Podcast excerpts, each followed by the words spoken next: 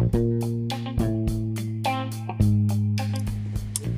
everyone, it's Katie Isaac here with the KYYMCA podcast representing KYA High School 2. And I'm here with Commonwealth Bill 8 representing Gatton Academy. So introduce yourselves. Yeah, I'm Barrett Gibbs from the Carol Bill Martin Gatton Academy of Mathematics and Science in Kentucky. I'm Naman Rao from Carol Bill Martin Gatton Academy of Mathematics and Science. Uh, I'm Sahil Chhabra, also from the Gatton Academy. Uh, my name is Neel Patel, also from Gatton Academy. So, are you all juniors, seniors? Uh, I'm a senior. I'm Barrett, a senior. I'm, I'm also a junior. Yeah, I'm a senior. Uh, and I'm a junior. Awesome. So, the bill that you guys are representing is an act to reintegrate substance abusers. So, can one of you give me a brief, um, like, overview of what this bill is about? Yeah, so essentially, we're trying to decriminalize uh, substance abuse Mm-hmm. in the first two offenses that a person is found guilty of. Yeah. And instead of them going to prison, we send them to rehab, and the goal is to like eventually put them in a better mindset, and so that they can go out in society, work, and you know, a hap- create a happy life for themselves. Yeah, that sounds awesome. So, what inspired this bill, and how did all of you come to terms with it and agree on it? Okay, so the inspiration, I got the idea like about two years ago Mhm. uh, when I was at a debate competition. We had a topic similar to this, and after doing a lot of research, I was like, this is a big issue. We, we should be doing something about this. And like, I knew about KYA, I had never participated uh, before that though. And so that's where I had the original idea. And then now, as a junior, I drafted the bill and then presented it to everyone at Gatton Academy who was who was in our club, and then um, I got chosen to go to KYA. Yeah. Uh, I, I'm the co-president of the Gatton Y Club, student Y chapter, uh, along with Bella Norman. And I, we were unable to go to KYA last year uh, because where it was virtual, we couldn't get clearance to have a delegation go to KYA with the online format. Uh, and I was planning on running for PO last year and making one of my platforms be specifically um, drug decriminalization throughout Kentucky. Mhm. And I was really, really excited that one of our students was wanting to write a bill and had written a bill uh, about drug decriminalization, and I was very passionate about taking it there. So it was me and Bella Norman were kind of in charge of tallying everyone's votes, uh, organizing the voting for what bills we were going to bring because we had four different bills presented as potentials for this conference, and ultimately two of the bill the two bills we brought were the ones that got the most votes and i was very very passionate about what neel had wrote with his bill and i wanted to work with him a lot so i ended up hopping on his team. And we tweaked some stuff from the original draft but it's mostly for the most part is pretty unchanged. A lot of technicalities little things mhm. but the intent of the bill is exactly how he originally wrote it and it also aligns with something that I believe in mm-hmm. extremely passionately. That's awesome to hear about. So now that's the second day, and we're past the morning committees. I heard that your bill made it pretty far. Would you all want to talk to me about that? Yeah, so we passed in both the House and Senate. Mhm. Um, we didn't have much opposition. It was mostly land. It was well, it was a landslide in both the House and Senate. if we're being honest, uh, there wasn't much opposition. Yeah. Uh, we brought it to Governor Kopenschneider. Mhm. She seemed to like it a lot. Uh, she was really excited about a lot of aspects about that. So was her chief of staff. Mhm. Uh, and now we're just awaiting uh, it to be si- signed in or vetoed based on uh, Governor Kopensteiner's meetings with both the Attorney General and various lobbyists.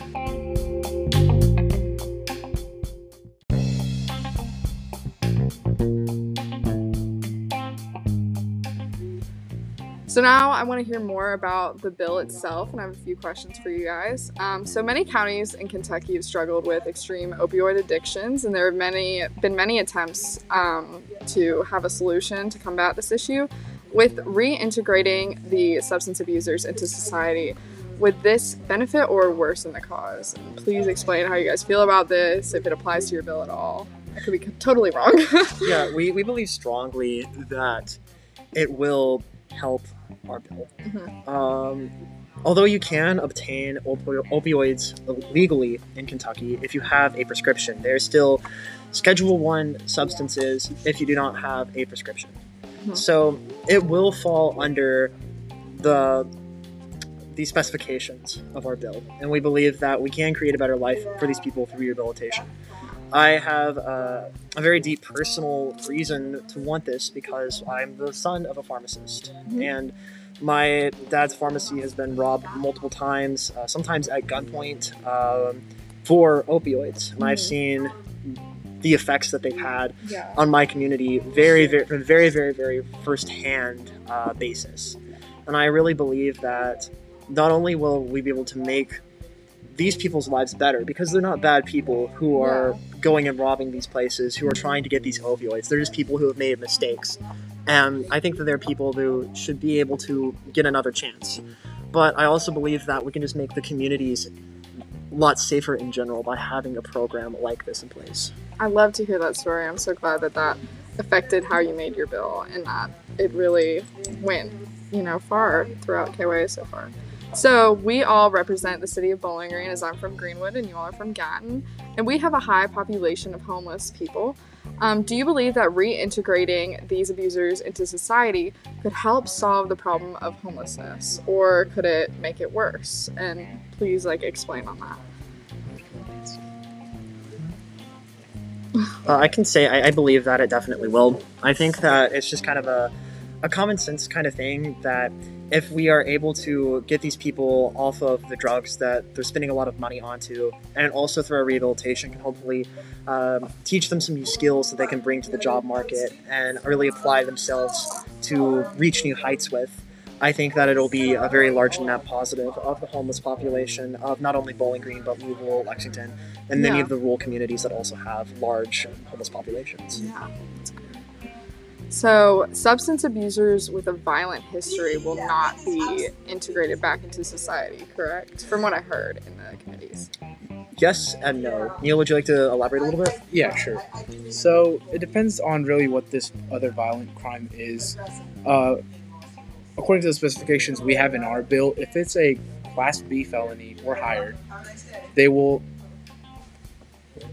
they will get 25 years of prison, which they will serve, and at, but at the same time, they can get rehab either before they serve their sentence or after they get uh, serve their sentence, and that's pretty much the case with any other violent crime.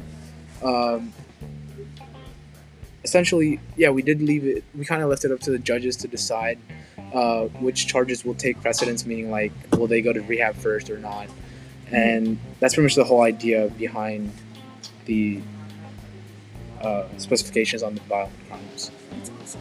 So, what was the goal when attempting to pass this bill? I think the goal was ultimately just giving people not only a second chance, but not sending people to prison for drugs. Because Yeah. I think all four of us morally believe that drug addicts are not bad people. And because of the war on drugs that has been propagated in the United States, mainly because of Ronald Reagan, a lot of times people view drug addicts as morally bad people. And we personally oppose that idea to its absolute core. We think that drug issues are public health issues, not criminal issues.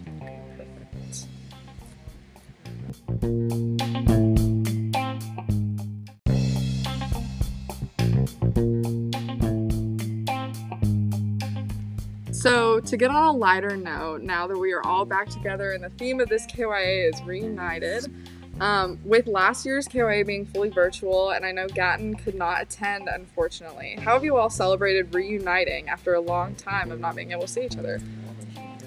I've seen so many people who I consider to be some of my greatest friends I've ever met, some of the coolest people I've ever met. I got to see Sophia Kopensteiner, I got to see Derek, I got to see Peyton, uh, Peyton Dabney, Derek Haney, just cool people, cool people. And I've seen a lot of faces. Um, I keep seeing a lot of faces that are vaguely familiar, but people who I've had small conversations with in the past. And it's really cool to just see people that I kind of know point at them, they point at me. We say, "Uh, "You kind of seem familiar," and then we try to figure it out. That's always fun to do. Yeah. And I, I mean, I'm a longtime Y conference kid. I've been going to these things since fifth grade. Uh, the only year I've not gone to a Y conference, uh, well, I guess there's no year I flat out haven't gone to any, but the only school year I haven't gone to any was last year's. Mhm. Uh, so it feels very, very good. It feels like I'm home again to see all of these familiar faces. Yeah, it is definitely really awesome to finally be back. I love KYA. It's by far one of my favorite events that KYYMCA puts on. I also love GFI.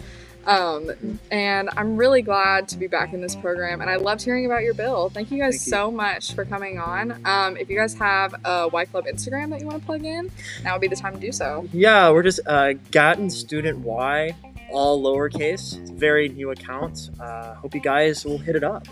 Perfect. Thank you guys so much. Thank you. Thank you.